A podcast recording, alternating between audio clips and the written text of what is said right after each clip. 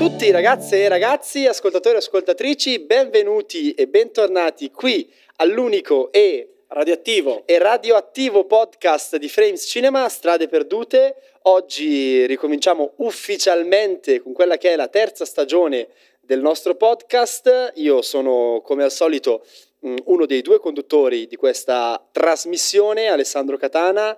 Con me oggi c'è in presenza, perché oggi in via del tutto eccezionale torniamo a registrare tutti insieme a questo tavolo. Con me c'è Jacopo Barbero. Ciao Jacopo. Ciao Alessandro e ciao a tutti. Con noi oggi mh, per parlare di eh, Oppenheimer, l'ultimo film di Christopher Nolan adesso nelle sale, abbiamo eh, la nostra caporedattrice Anna. Ciao Anna. Ciao Ale, ciao a tutti. E abbiamo un ospite di eccezione, eh, il nostro caporedattore Luca, che in realtà casca a pennello per questo episodio perché Jacopo?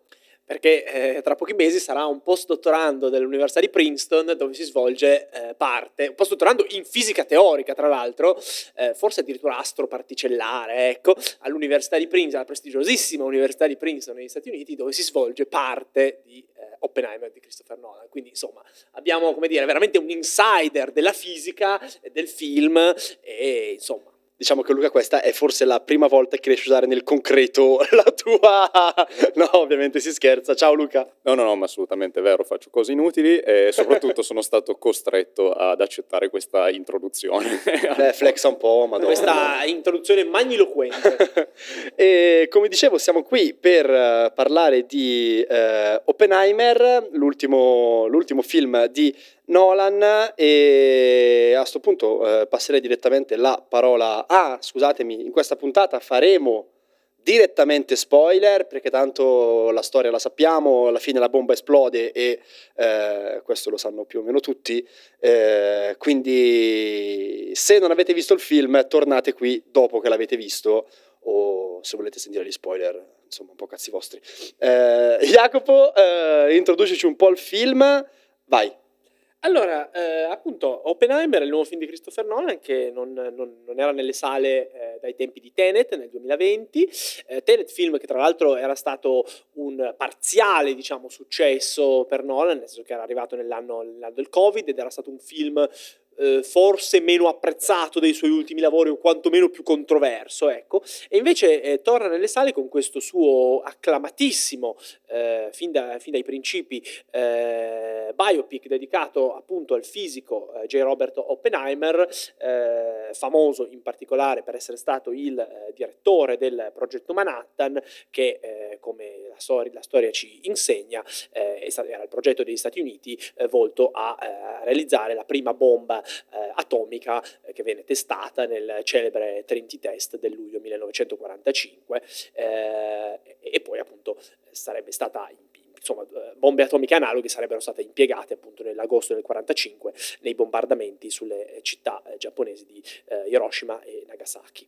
Ehm, Diciamo che magari vale la pena fare due parole un po' sulla campagna marketing che ha anticipato il film perché non so se ci sono precedenti nella storia. Per Sì, riguarda... volevo, eh, volevo solo dire, aggiungere ancora rispetto diciamo, alla, alla contestualizzazione del film, il fatto che in realtà il film eh, sceglie di concentrarsi su due eh, linee narrative eh, parallele che sono addirittura, eh, come dire... ehm, seguono, sono come dire, il film è costruito a capitoli in qualche modo, è costruito in due capitoli che poi in realtà si, si dipanano eh, in man- intersecandosi gli uni con gli altri e sono appunto il capitolo fissione dedicato specificamente alla figura di Oppenheimer, ai suoi studi, al progetto Trinity e poi a tutte le vicende che, eh, che lo riguarderanno e parallelamente invece eh, Nolan eh, costruisce il capitolo fusione che è dedicato alla figura di Lewis eh, Strauss, un ehm, esponente eh, all'epoca del, del governo statunitense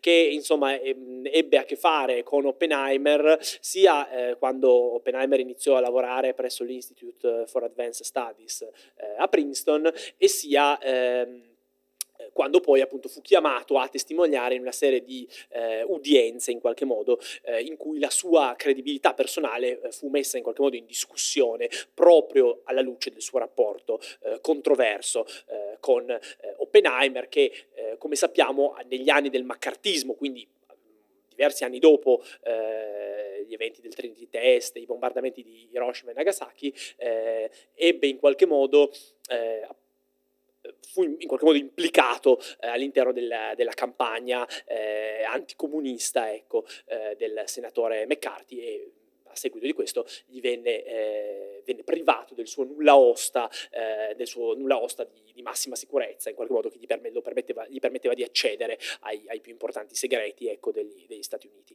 Ehm, Dunque, ecco, a proposito della campagna marketing che citavi, beh, sì, vale la pena menzionare in questo momento di contestualizzazione la, il fenomeno Barbenheimer, che sicuramente possiamo dirlo è stato uno dei fenomeni mediatici, se non il fenomeno mediatico del 2023, eh, appunto questo fenomeno eh, generatosi sui social dovuto al fatto che negli Stati Uniti eh, il film eh, Barbie di, di, Greta Gerwig e eh, Oppenheimer di Christopher Nolan sono usciti lo stesso giorno, a luglio, non ricordo che giorno di luglio, comunque verso, verso, verso, verso, fine luglio, sono usciti lo stesso giorno appunto e quindi si è generata questa sorta di challenge sui social ehm, che qualche modo invogliava le persone a vedere entrambi i film molto diversi, sia per tono, per soggetto, per colori e così via. All'opposto eh, proprio, ecco, forse. Eh, vedere questi, entrambi questi film molto attesi lo stesso giorno.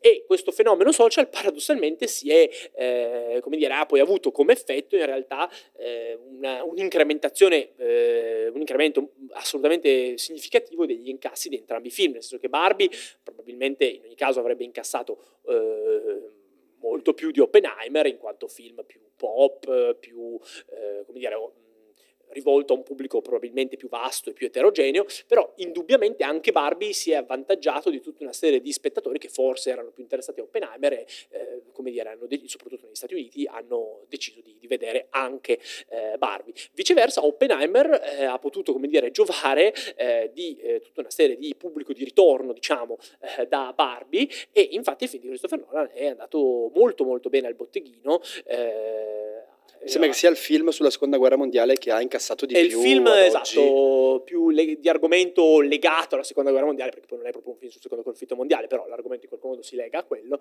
Eh, è il film di, di maggiore incasso di sempre tra quelli legati come argomento al, conflitto, al secondo conflitto mondiale. Ma in generale, tra l'altro, il weekend di apertura eh, negli Stati Uniti è stato uno dei più redditizi della storia, se si vanno a sommare. E tra l'altro mi pare sia film. il quarto film della storia eh, per incassi tra quelli rated R negli Stati Uniti, perché ha da poco superato anche Hit, eh, il film live action di, Hit uscito qualche anno fa, ecco, eh, quindi insomma è stato, è stato, davvero un grande successo, ripeto, Nolan erano diversi anni che non faceva un successo di queste proporzioni, ha incassato anche più di Interstellar, che era un film, se vogliamo, anche più pop come soggetto, un film di fantascienza, ecco, eh, con attori di richiamo, quindi è stato sicuramente da un punto di vista produttivo di marketing Oppenheimer eh, sta, ha avuto insomma, un successo molto significativo. Ah, tra l'altro, chiaramente per comprendere Oppenheimer uno deve guardare prima Barbie perché sono uno seguito eh, dell'altro. Certo, certo, certo assolutamente.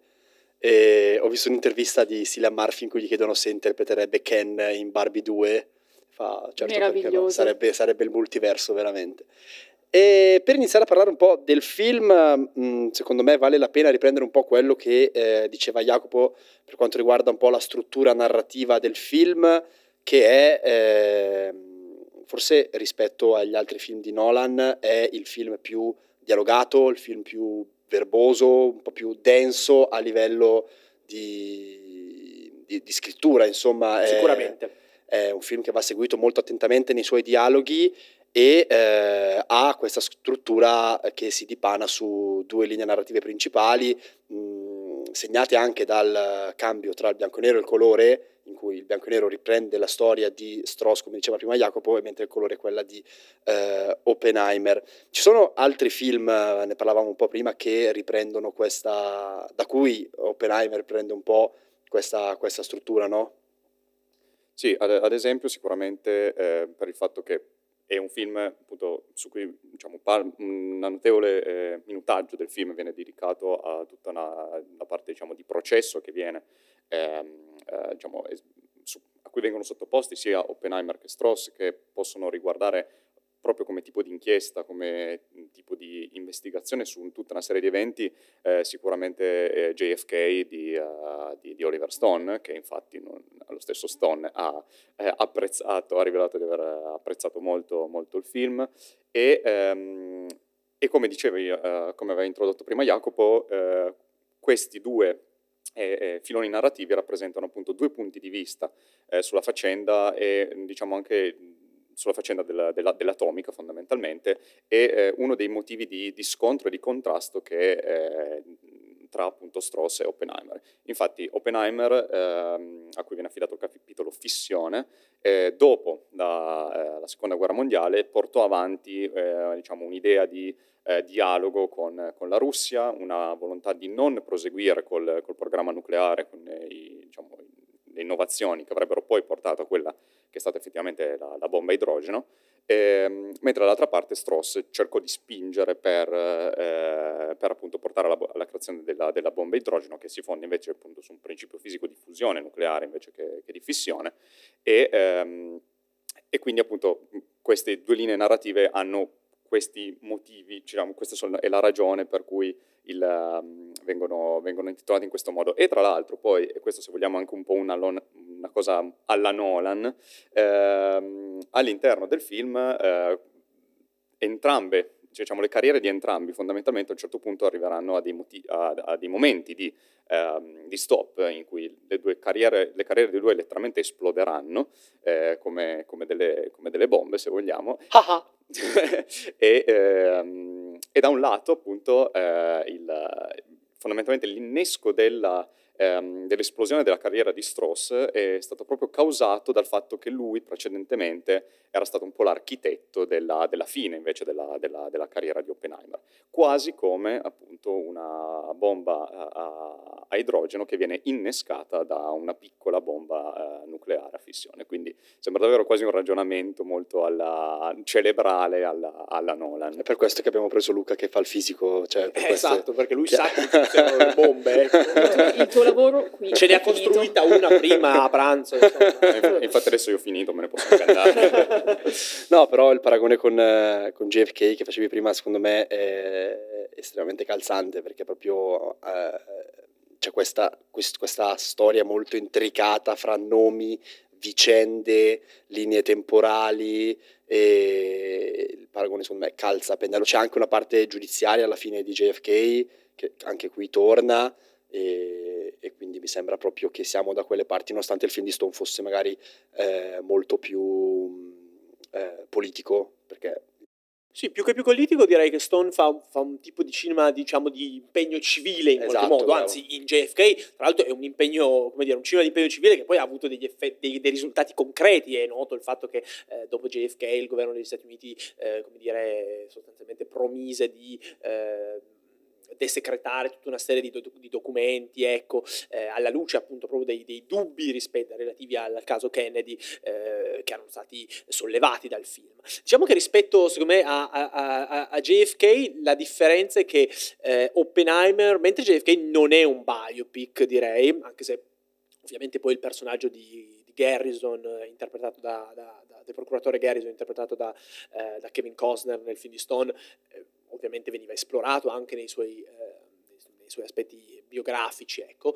Eh, però eh, ecco, Oppenheimer sicuramente, a differenza del film di Stone, di Stone è, eh, parte quando, perlomeno come un biopic apparentemente classico, però poi in realtà questa è l'occasione per Nolan, che è un grande destrutturatore del cinema, come eh, anche un film come, come, Tenet, che poi ad esempio a me piace poco, però sicuramente è un film che gioca proprio con la destrutturazione dei generi. Ecco, Nolan parte con un film che apparentemente è un biopic molto classico, anzi soprattutto la prima ora del film segue un po' i binari del biopic classico, racconta la formazione di Oppenheimer, eh, il modo in cui lui è, eh, come dire, si è, si, ha curato appunto i propri rapporti anche con altri, altri, altri, fisici, altri importanti scienziati dell'epoca, il modo in cui lui è arrivato poi eh, all'Università di Berkeley, mi sembra. Ecco, e, ehm, però Nolan eh, gioca da un punto di vista tecnico a destrutturare appunto il biopic classico e lo fa attraverso ad esempio un uso di un montaggio molto dinamico,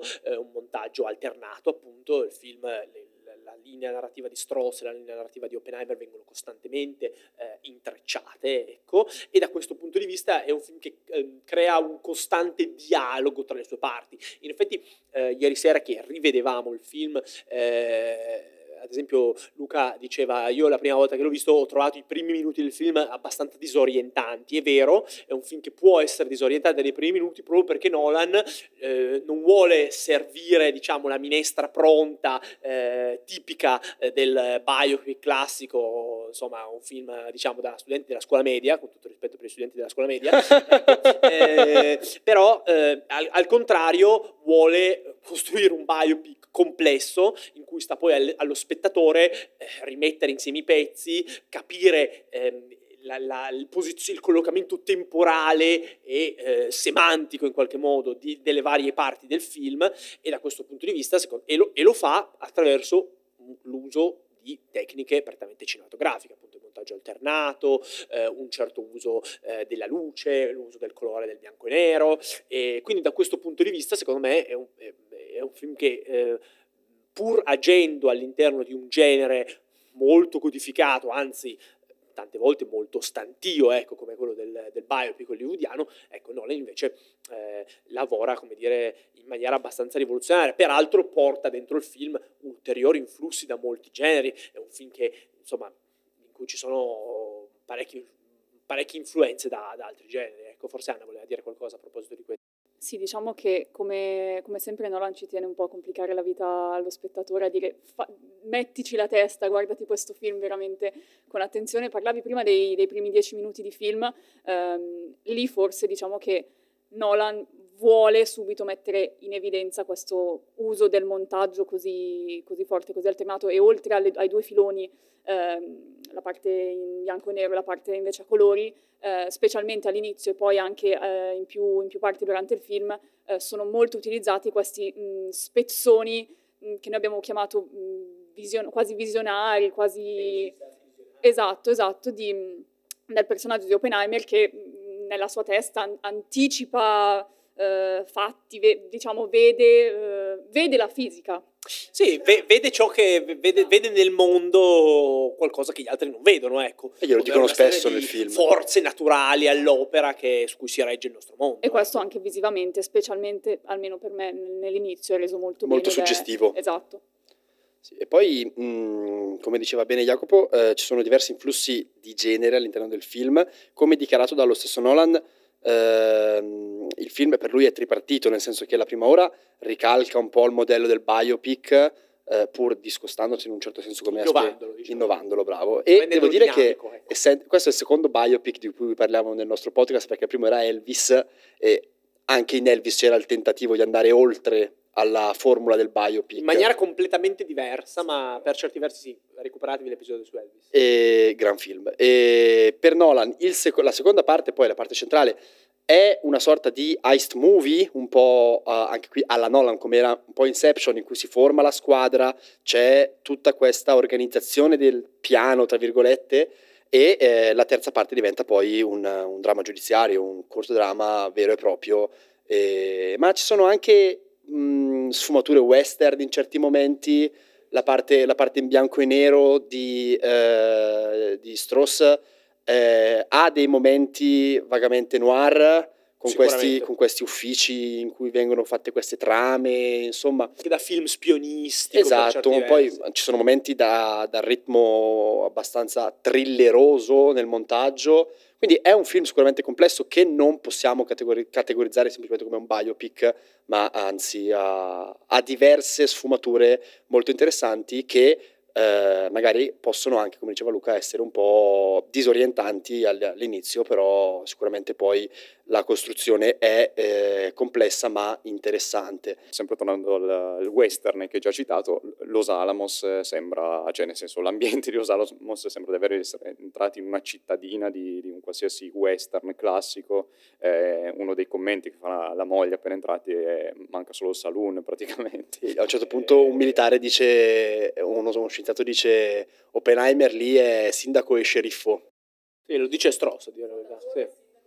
E, oppure ci sono anche elementi eh, quasi da horror psicologico, c'è una sequenza di, um, in particolare che è probabilmente una delle più riuscite in assoluto di tutto il film, ehm, eh, che davvero la si può definire quasi una sequenza horror in cui lui eh, dà questo discorso alla, alla popolazione di, di, di, Los Alamos eh, dopo che diciamo, il Trinity Test ha avuto successo. E soprattutto Hiroshima è stata bombardata. E Hiroshima è stata bombardata, esatto, e, ehm, e ci sono, questa alternanza con sequenze anche lì, in questo caso visionarie, horror, da horror psicologico, quasi di, di ispirazione linciana, se vogliamo, che se, diciamo, Nolan sicuramente ha sempre apprezzato Lynch, però in questo caso forse è la prima volta in cui la razionalità uh, di Nolan eh, incontra invece la, la, la, follia quasi anarchica di La visionarietà di, di, di, più anarchica di Lynch.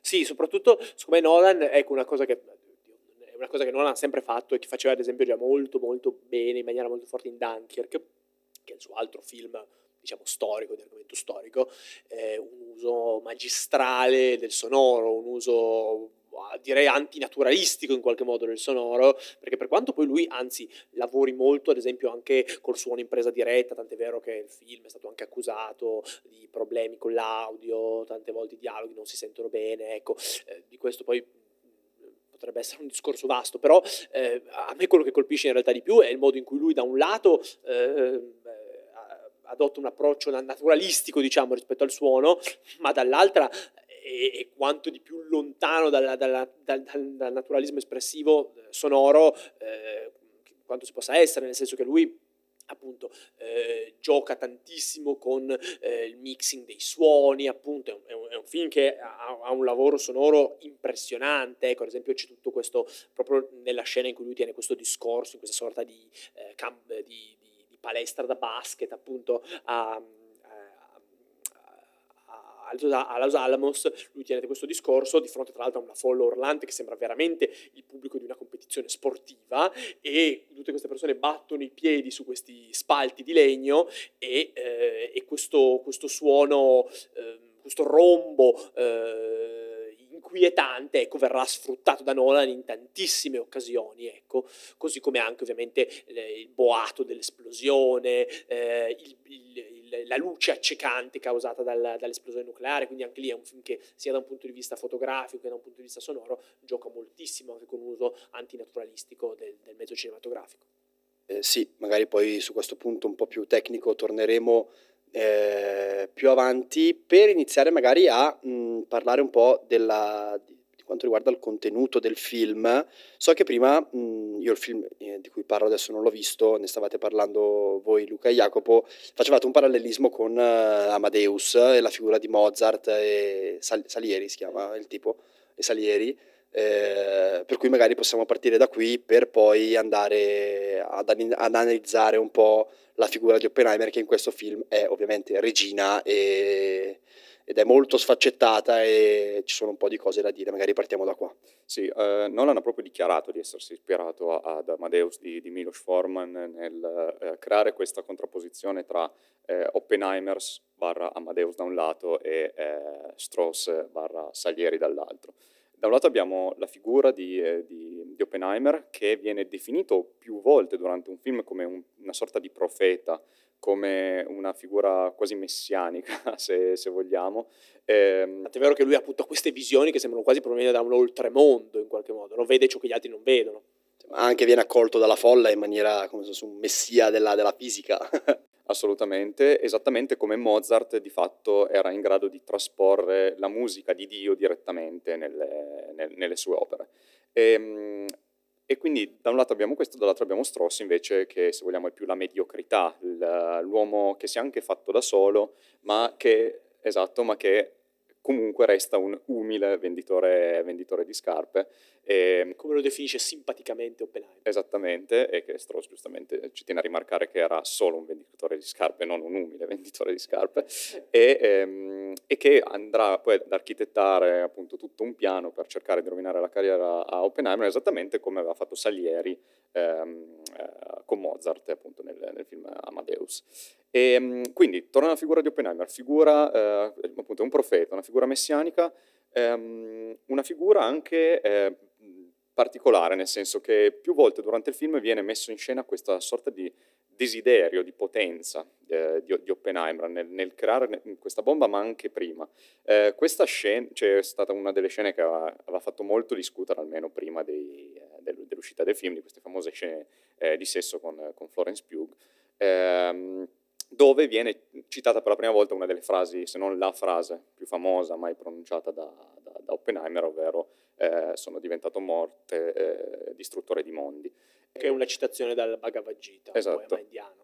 Questa, questa, questa, frase viene citata per la prima volta durante appunto una, una, scena di sesso in cui quasi Oppenheimer sembra non, diciamo, non apprezzare particolarmente il tutto. Sembra molto coinvolto. Esatto. E, e, il personaggio di Florence Pugh, ovvero Jean Tatlock, è una delle sue prime amanti, almeno quelle che compaiono all'interno del film, ehm, appunto lo va praticamente a rinvigorire eh, facendogli dire questa cosa, chiedendogli di leggere il, appunto questo libro e, e questa sorta davvero di come dire, presa di coscienza di, di potere eh, sia eh, appunto su scala globale, appunto distruttore di mondi, eh, ma sia se vogliamo anche nella sfera, nella sfera sessuale, eh, lo vanno appunto a, a, rinvigorire. Questa cosa qua è presente durante, il, durante tutto il film. Eh, questo da un lato, dall'altro... Sì, esatto, cioè Nolan, a dire, che paradossalmente è stato molte volte accusato di essere un regista...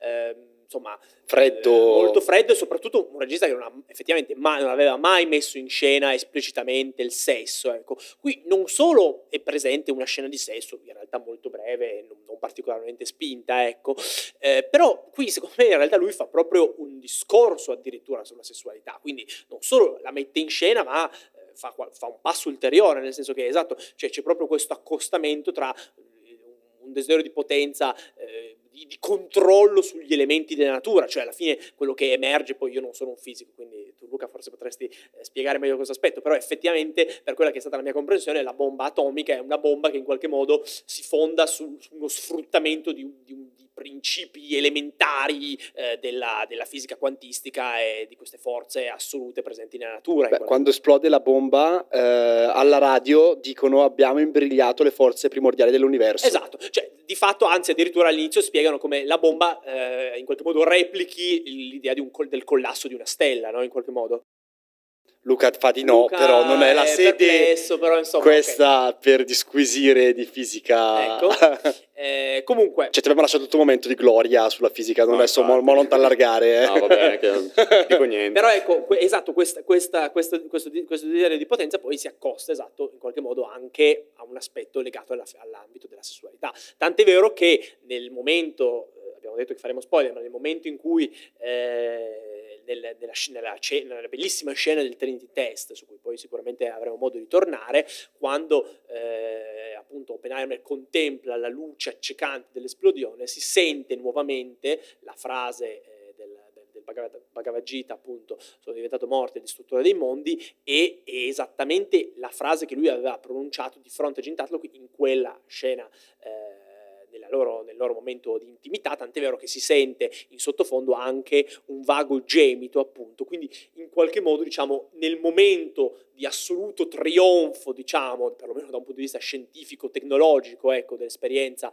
eh, della carriera di Oppenheimer, ecco, lui mm, rivede anche in qualche modo un, momento, un suo momento di potenza, di trionfo da un punto di vista sessuale. Ecco. Dall'altro lato, appunto, invece abbiamo eh, un profeta che però come profeta, come teorico eh, è anche caratterizzato da tutta una serie di, di, di idealismi e di mm, credere in una determinata utopia, anche in particolare letteralmente il, il comunismo per come lo concepiva eh, Oppenheimer all'epoca, e di conseguenza ehm, spesso e volentieri ehm, queste sue idee, questo suo eh, eh credere in ideali comunisti andavano sempre a scontrarsi con la realtà dei fatti, tant'è che lui non fu mai iscritto al, al, al Partito Comunista. Diciamo che era una simpatia ideologica, non politica. Esattamente. Eh, spesso durante il film eh, lui parla come, cioè, chiede che ci sia un determinato tipo di dialogo con, con l'Unione Sovietica, che eh, la bomba atomica avrebbe potuto portare a una, a una deterrenza eh, vera e propria, cioè nel senso alla fine di tutte le guerre eh, basato appunto sulla creazione di un, uh, di un controllo globale della, delle, delle, armi nucleari a causa appunto della rivoluzione che, che portavano degli, degli, ordigni di questo tipo, quindi su un dialogo tutti ideali che eh, falliscono eh, poi con la, con la, realtà dei fatti, tant'è che viene ripetuta appunto fino allo sfinimento questa frase, la teoria arriva fino a un certo punto. Una cosa lui, eh, di cui lui fa esperienza sia da un punto di vista fisico, in quanto le sue teorie a un certo punto falliscono anche perché vanno a impattare con quella che è, è, è la realtà, ehm, ma dall'altro anche proprio nella, nell'applicazione della, del, della, gestione delle armi nucleari e delle scelte poi fatte dalla, da, da, dalla miopia dei, dei, politici e dall'egoismo dei, dei, dei politici. Quindi appunto, appunto, lui è un profeta, una figura messianica, ma che... Mh, eh, perde poi con, con, la realtà e col pragmatismo, eh, eh, col pragmatismo che porta avanti invece appunto figure come Strauss eh, o anche paradossalmente sua moglie che eh, comunque lo ancora più al... Beh, come dice Strauss in una scena, Oppenheimer è stato un profeta, ma Strauss dice per uno che ha visto così tanto è stato anche così cieco. Ecco. Sì, diciamo che eh, io sono d'accordissimo su tutta la questione del contrasto ideolog- idealismo e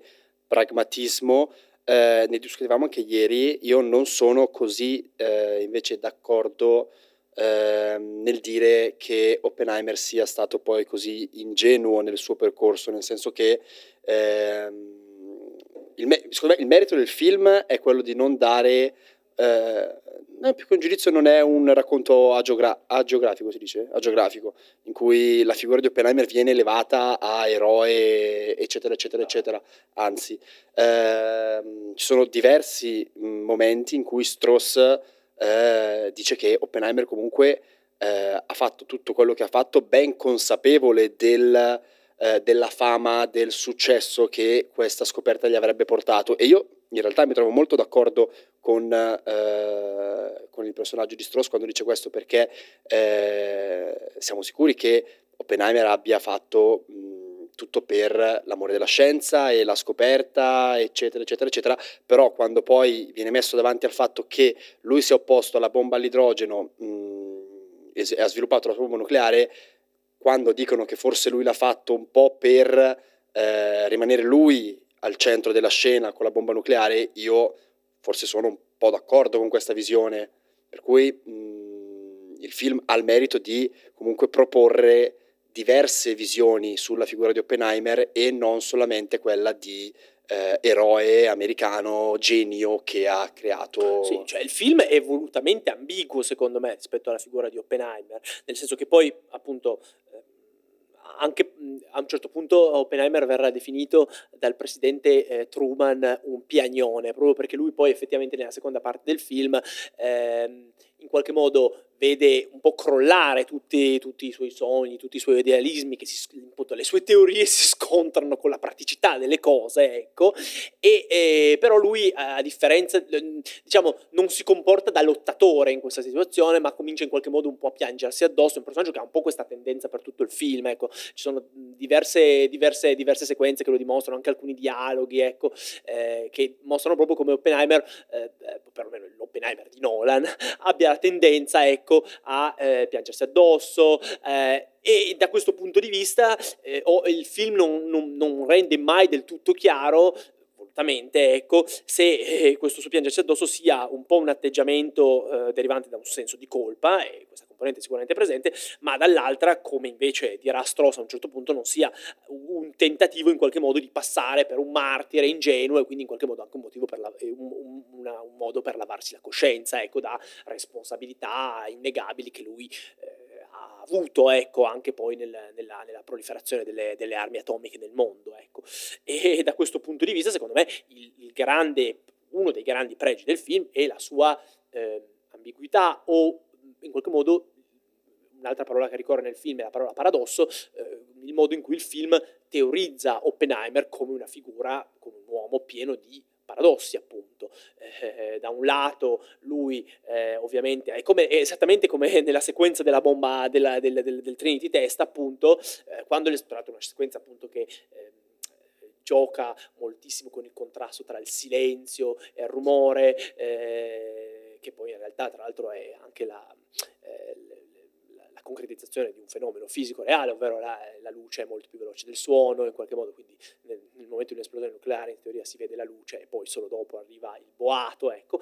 Eh, però, ecco, al di là delle, delle, delle, di, queste caratteristiche tecniche, nella sequenza del, del Trinity Test noi vediamo Oppenheimer eh, veramente... Eh, quasi stordito da, da, ciò che avviene, cioè da un lato per lui ovviamente è il, il, il coronamento appunto di questo desiderio di potenza che lui dimostra di avere fin dall'inizio, ma dall'altra è anche un momento di un'assunzione di consapevolezza rispetto al fatto che il mondo potrebbe cambiare e soprattutto eh, però dall'altra è anche un momento di trionfo personale, di felicità, di soddisfazione per tanti anni passati a seguire eh, questo progetto, il progetto Manhattan e così via, e però poi dall'altra eh, il, come dire, si rende, eh, Oppenheimer in quel momento si rende benissimo conto eh, del fatto che eh, il mondo è cambiato e forse lui ha riposto in qualche modo un'eccessiva fiducia in tutta una serie di eh, questioni appunto eh, idealistiche che però si riveleranno per essere rivelerà, riveleranno di essere in qualche modo anche utopiche se vogliamo.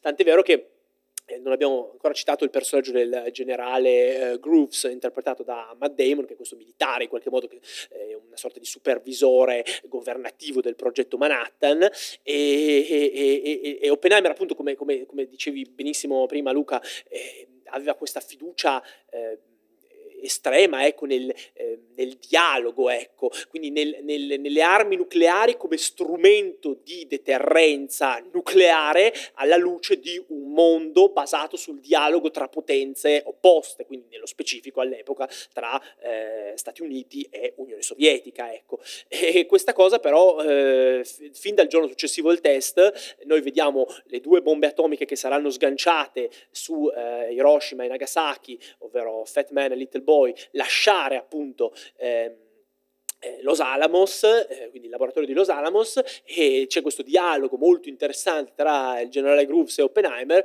in cui Oppenheimer dice ma allora Truman, eh, Truman ha parlato con Stalin, quindi diciamo Truman ha messo in pratica questa strategia eh, del dialogo, questa strategia eh, della diplomazia eh, che era, era, stata teorizzata a lungo da Roosevelt, eh, appunto Oppenheimer è ossessionato da Roosevelt, e, e Groove si dice sì, ma insomma... Eh, parlato è una parola grossa. Parlato è una parola grossa, sì, insomma Truman ha detto a, ha detto, ha detto a Stalin che abbiamo questa nuova arma, però insomma si intuisce che insomma, il dialogo non c'è realmente stato e, e, e quindi Oppenheimer in quel momento vede crollare tutte le, le, le, sue, le, tutte le, sue, utopie eh, di, una, de, di, un'arma nucleare eh, come strumento di deterrenza. Sì, però ecco. lui nel film si evince anche secondo me che lui è consapevole anche prima che la bomba la devono tirare. Ma lui appunto secondo me... Perché la, dice la... proprio apertamente certo. non la capiranno fino a che non la vedranno. Certo, no ma per,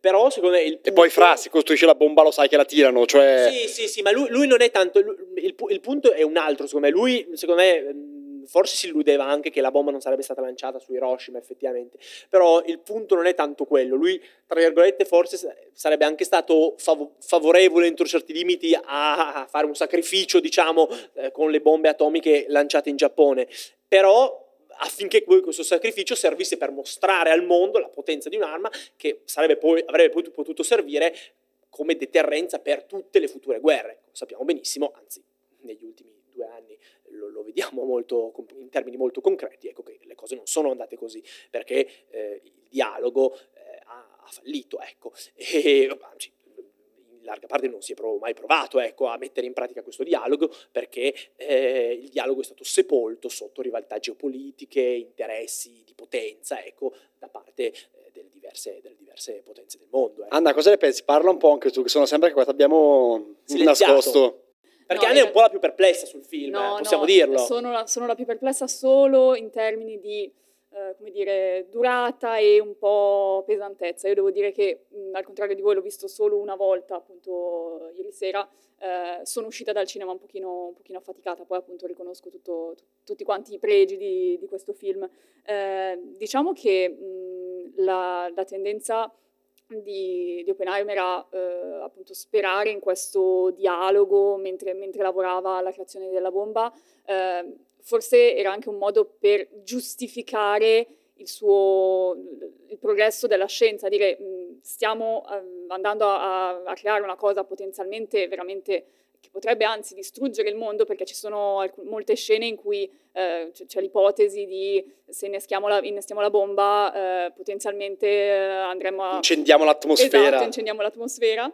Ehm, e, e, forse vuole anche proprio un po' illudersi del fatto che eh, la diplomazia poi regnerà sovrana, cosa che, che invece non è.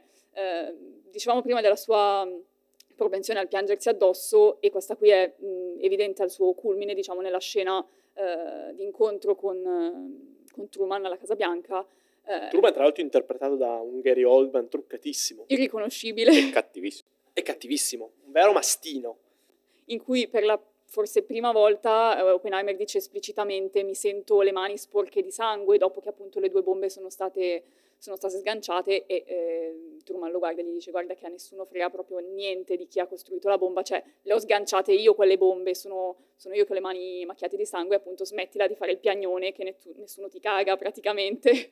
E tira fuori il fazzoletto per pulirsi le mani, che, che momento altissimo.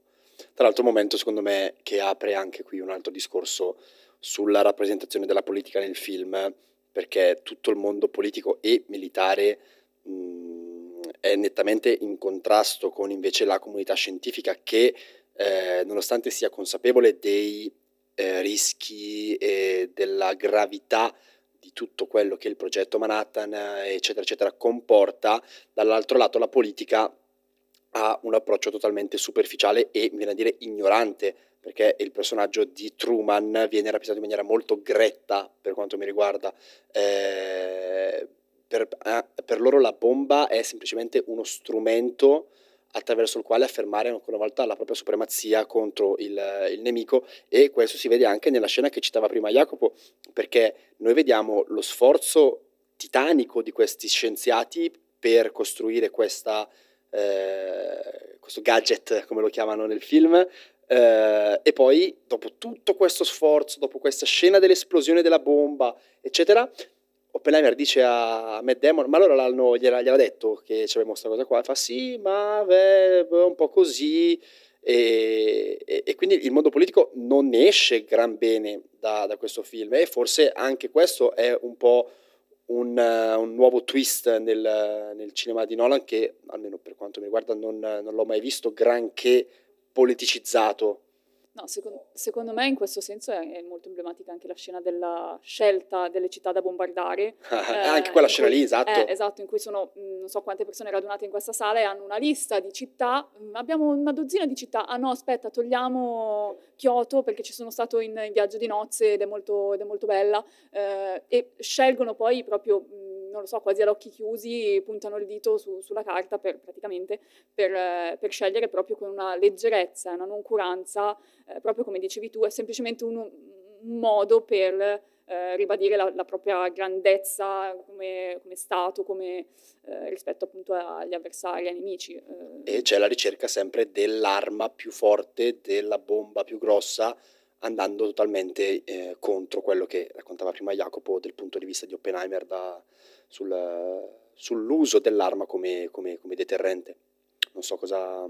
Sì, in qualche modo poi... Mh, sì, diciamo che Oppenheimer eh, è interessante perché poi nel film è anche presente molto centrale, soprattutto nel finale, il personaggio di Albert Einstein, interpretato tra l'altro da, da un truccatissimo Tom Conti, eh, che eh, effettivamente ha, si intuisce che i personaggi di Einstein e Oppenheimer hanno attraversato in qualche modo parabole simili, perché entrambi sono stati responsabili per eh, grandi avanzamenti, possiamo dire così, nell'ambito della fisica teorica e della fisica nucleare, eh, ma in qualche modo poi hanno perso il controllo rispetto alle proprie, eh, rispetto alle proprie, alle proprie scoperte, agli avanzamenti di cui sono stati responsabili, giusto? O entrambi, ad esempio, non, cioè, quasi rinnega, hanno deciso di rinnegare o comunque di fermarsi. Eh, banalmente Einstein aveva contribuito effettivamente alla nascita della, della, meccanica quantistica per poi non interessarsene perché lui di fatto non, praticamente non ci credeva eh, o, o, era una teoria che, non,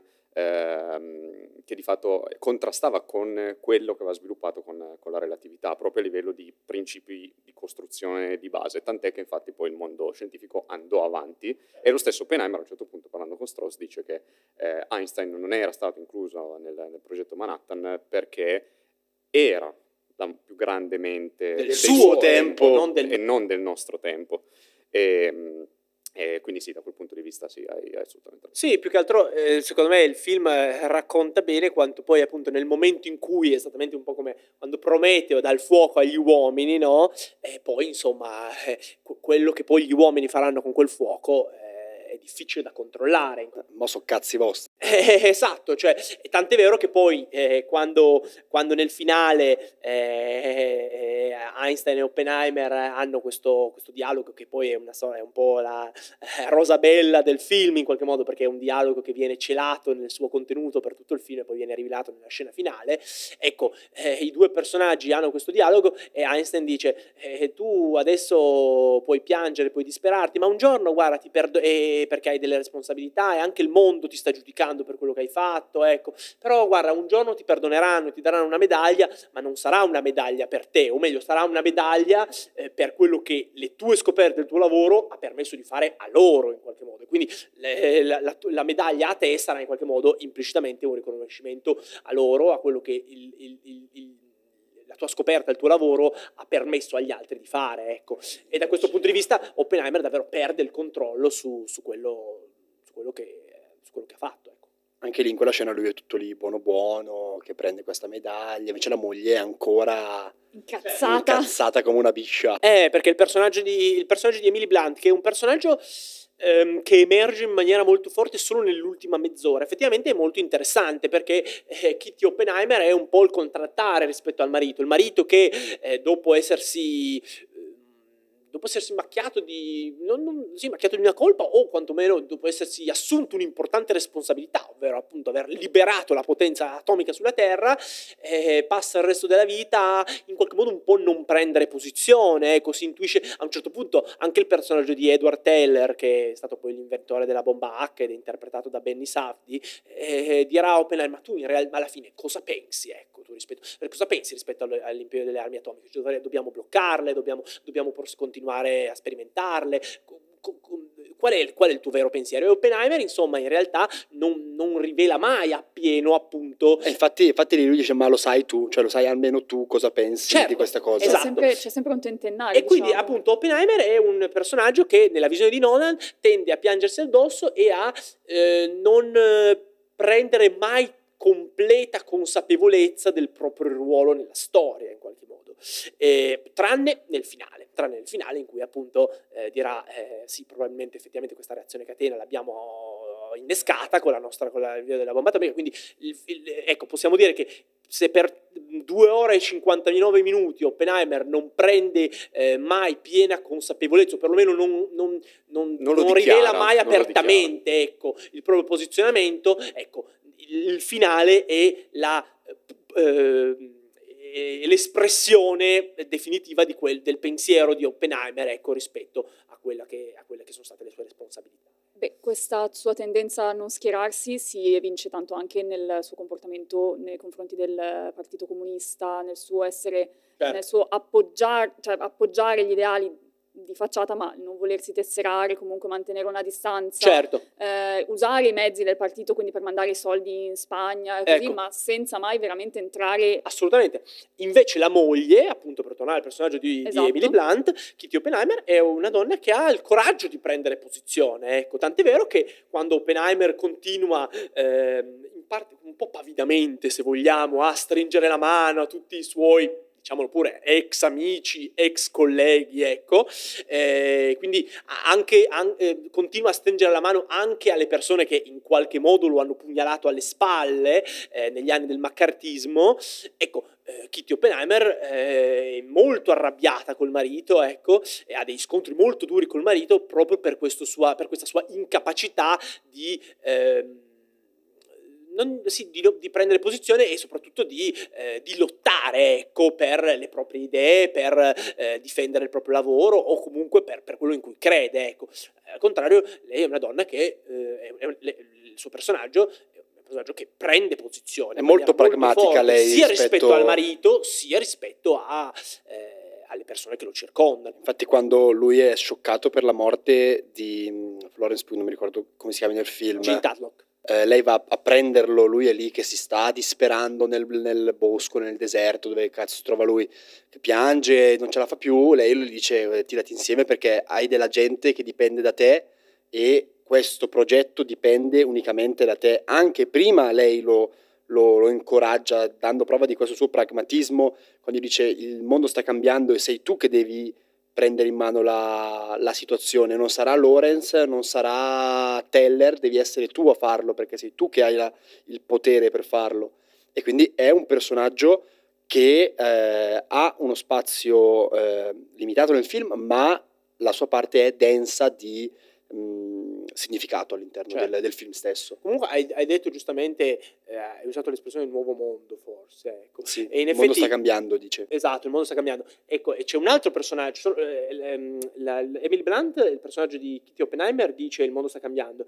Il personaggio di Niels Bohr, che compare giusto in un paio di scene ed è interpretato da eh, Kenneth Branagh, uno dei tantissimi attori che compaiono nel film, eh, grandi attori che compaiono in piccole parti del film, ecco, dirà a Oppenheimer in una certa scena quando gli dice che lui non ha intenzione di essere coinvolto nel progetto Manhattan, ecco, metterà in qualche modo in guardia Oppenheimer e gli dirà, e gli- dirà appunto, guarda, tu non stai creando una nuova arma, questa non è una nuova arma, questo è un nuovo mondo, sarà un nuovo mondo. Ecco, Oppenheimer è un film che racconta questo nuovo mondo che è emerso dagli atomici, che è il nostro mondo, perché effettivamente mh, si è- qualcuno ha detto, eh, penso ad esempio al regista Paul Schrader, che Oppenheimer è uno dei film più importanti del nostro, del nostro tempo, ecco, addirittura forse lui ha detto del nuovo millennio, ecco, però ecco, al di là poi delle categorizzazioni temporali, effettivamente capisco, al di là della bellezza del film, a me, a me personalmente l'ho, l'ho trovato un film entusiasmante, eh, però ehm, capisco quello che si dice quando si dice che Oppenheimer è un film, a- a- al di là della sua bellezza, importante, perché è veramente un film che racconta il nostro mondo e che racconta come il nostro mondo e le sue dinamiche,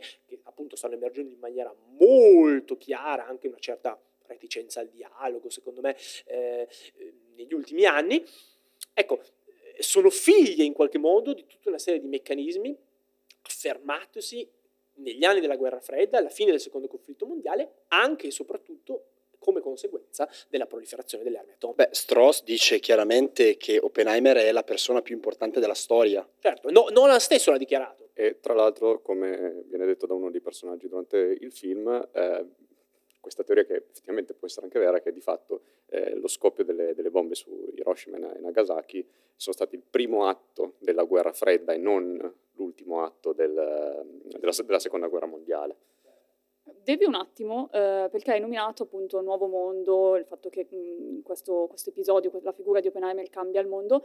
Io ho molto apprezzato ehm, in tutta la ricostruzione storica molto accurata che è stata fatta anche a livello di costumi, eh, ambientazione, tutto quanto. Ho molto apprezzato quei piccoli rimandi a ehm, altre cose, altri mh, eh, fe- fenomeni novecenteschi eh, che appunto hanno, ehm, l'hanno, ehm, portano questo, questo secolo ad essere proprio un secolo di cambiamento e di rinnovamento, per dire si mh, nomina in, un cer- in una certa scena la, la psicanalisi, si accenna Brava. a Freud, a Jung, ehm, Picasso. Picasso, esatto, c'è la scena del museo in cui lui eh, con tutte le avanguardie, sto- le avanguardie artistiche, Quello, se posso, Picasso. legato anche al fatto che Picasso, cioè in generale il cubismo, giocavano molto sul concetto di spazio e tempo, che chiaramente da un punto di vista fisico erano anche gli anni della relatività generale, eccetera, e quindi eh, il concetto di spazio-tempo era al centro di, di, di, di tutto. Si vede anche Oppenheimer all'inizio che legge The Wasteland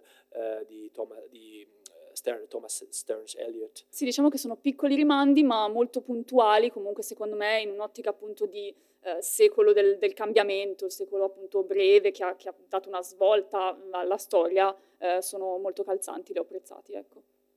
Sì, e questa questione del Novecento si vede anche nella, in un certo senso nella rappresentazione corale di questo gruppo di, di scienziati perché abbiamo davvero tanti nomi importanti dell'epoca, c'è Enrico Fermi, Enrico si chiama? Sì, Enrico. Enrico Fermi, che gaff che avrei fatto, pensate.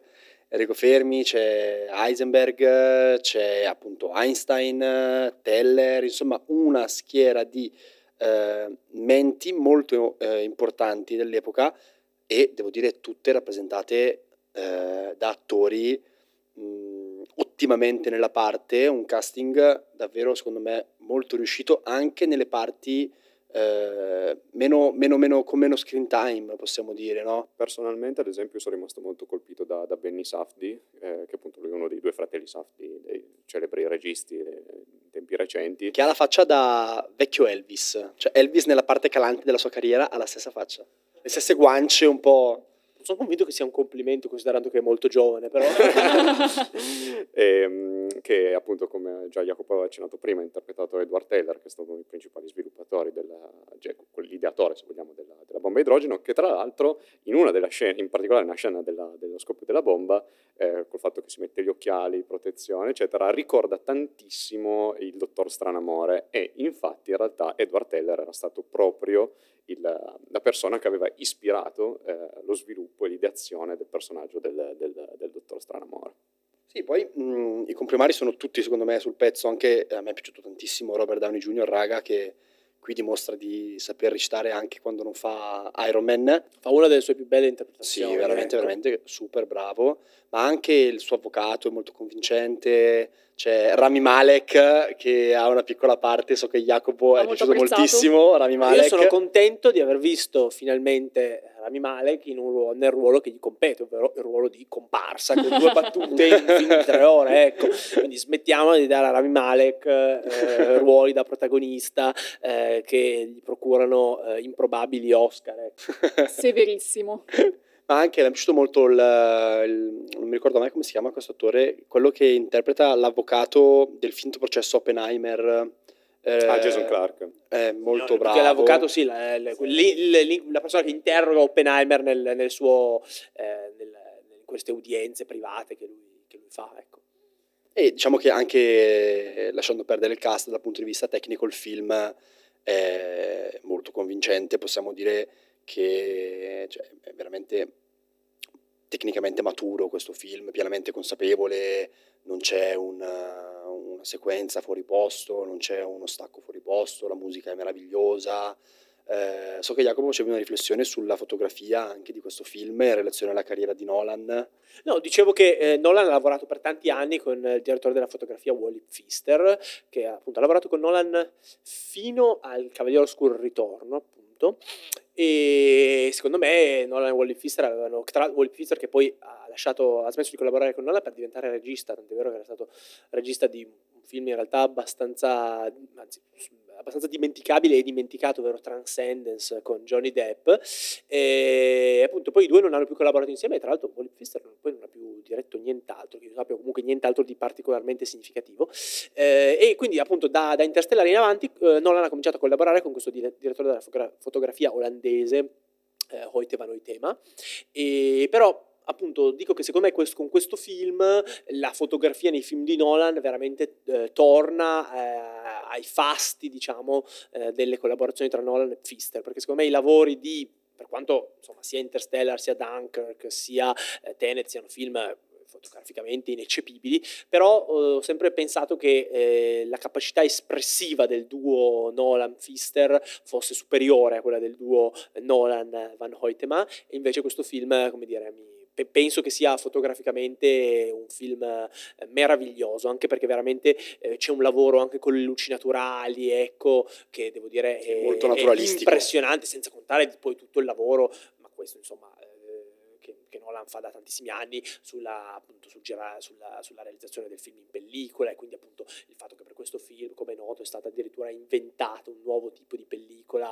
a 65 mm per girare in bianco e nero e così via. Quindi insomma eh, è un film fotograficamente eccezionale. Tra l'altro appunto mi ha convinto moltissimo, la citavi prima tu, la colonna sonora di eh, Ludwig Goransson eh, che aveva cominciato a collaborare con Nolan con, da Tenet, perché prima appunto Nolan aveva avuto per molti anni una collaborazione direi molto proficua con Hans Zimmer e devo dire che seppur la colonna sonora di Tenet fosse paradossalmente tra gli elementi che mi avevano convinto entro certi limiti di più eh, nel precedente lavoro di Nolan, devo dire che secondo me eh, con questo film anche Goranson raggiunge come dire, livelli di maturità nella sua collaborazione con Nolan eh, ancora, importanti. Dire, importanti ecco.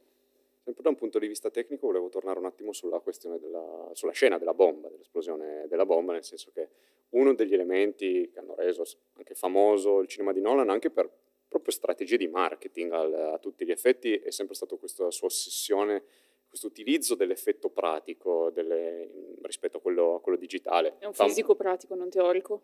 Famosissima la, in, in Tenet tutta la questione che avesse fatto schiantare questo aereo contro, contro un, capannone. un, capannone. senza riprodurlo in digitale. In questo caso appunto è andato a, a, a ricreare la, um, l'esplosione della bomba anche qua con degli effetti pratici in scale eccetera eccetera. Ora mi volevo soffermare un attimo su questa scena perché eh, secondo me è una scena molto riuscita e anche sorprendente, nel senso che sin dall'inizio del film Nolan martella da un punto di vista sonoro, visivo, ehm, eh, lo spettatore e, e Scusami, scusami, ho visto un commento letterbox riguardo molto straridere, questo che scriveva Now I am become deaf. Destroyer of Years. Assolutamente vero.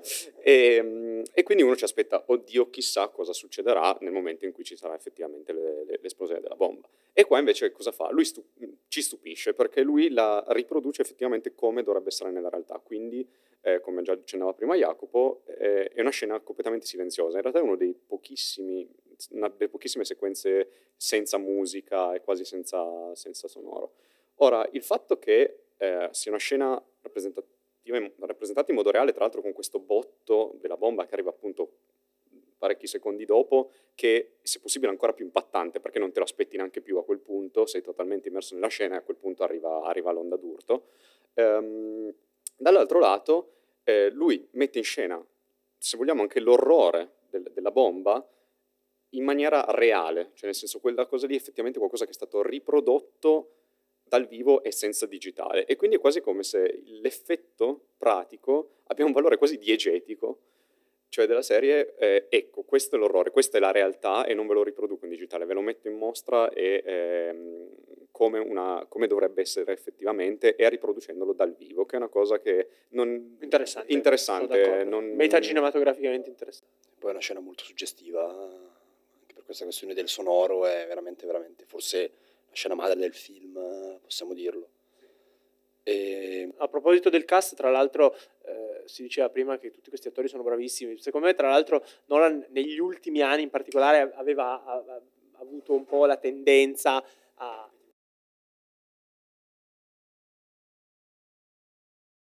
a proposito del cast, Nolan aveva avuto negli ultimi anni, secondo me, un po' la tendenza a eh, effettivamente ehm, realizzare dei, dei, film molto corali in cui impiegava grandi attori per delle parti estremamente eh, ridotte ecco, a livello di minutaggio. E secondo me talvolta eh, questo mm, ecco, non, mi aveva convinto del tutto, anche in Tenet, penso ad esempio alla comparsa di eh, Michael Caine, non lo so, che abbiamo un grandissimo attore che veramente in Tenet eh, compare per eh, un paio di minuti. Un po' sacrificato. Ecco, ma, ma, sì, un personaggio veramente non, non, memorabile più che altro, ecco.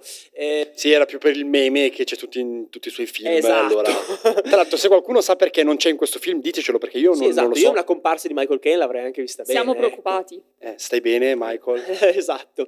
E invece devo dire che in questo film veramente ogni attore eh, ha, come dire, ha parti, ha, tanti attori hanno parti piccole ma veramente incisive. Casey Affleck. esatto, penso ad esempio a Casey Affleck mia. che aveva già lavorato con Nolan in Interstellar, in Interstellar interpretava il, il figlio cresciuto di, di, del personaggio di Matthew McConaughey ed era, diciamo pure, un un ruolo abbastanza dimenticabile, per usare un eufemismo, eh, invece in questo film, secondo me, nonostante Casey Affleck compaia due scene per forse tre minuti in tutto il film, sono due scene molto significative e lui interpreta questo cacciatore di comunisti veramente che mette i brividi. Ecco. Terrificante.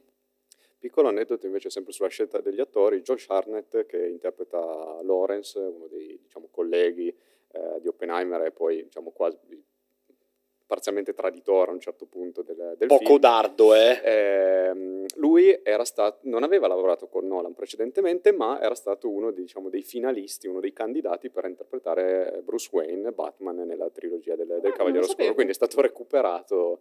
Eh, Provinato. Esatto. Però davvero le facce giuste e pose giuste. Mi è piaciuto anche l'attore che interpreta Chevalier, che è poi quello che eh, cerca di estrapolare un po' di informazioni da Oppenheimer, la faccia giusta con il baffetto, vestito Sì, bene. tra l'altro, e poi non abbiamo eh, forse parlato, forse a dovere, di Cillian Murphy, perché eh, davvero, insomma, davvero forse eh, potrebbe essere, eh, siccome appunto mi sembra che in questo film Nolan faccia un lavoro grandioso con tutti gli attori, penso che l'interpretazione di Cillian Murphy sia non solo la migliore della sua carriera, ma sia davvero uno dei picchi attoriali nell'intera opera di Christopher Nolan. Ecco, forse non mi era mai capitato di uscire da un film di Nolan, forse si toglie il, il Joker di Heath Ledger, eh, così impressionato dall'interpretazione di un attore, perché non lo so, ad esempio mi viene in mente il cast so, di Inception, io poi tra l'altro sono un grande estimatore del lavoro di, di Leonardo DiCaprio come attore, però ecco, non penso che Inception contenga la migliore interpretazione di DiCaprio, con tutto nonostante lo apprezzi anche in quel film,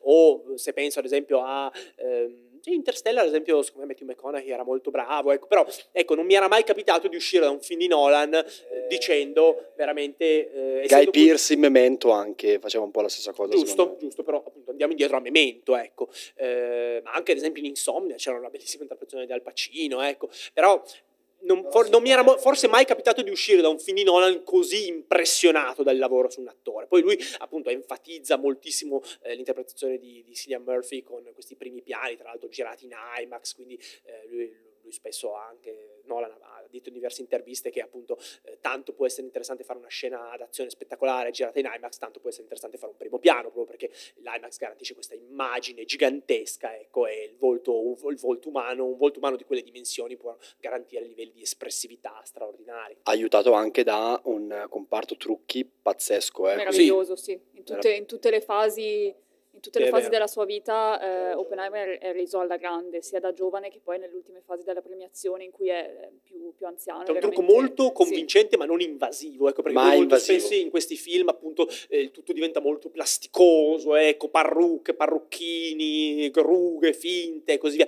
Devo dire che invece in questo film, anche per esempio le scene in cui Cillian Murphy viene in qualche modo ringiovanito, ecco, in quando è, torna ad essere uno studente universitario, devo dire che sono, eh, è fatto il tutto è fatto in maniera molto convincente, a mio avviso.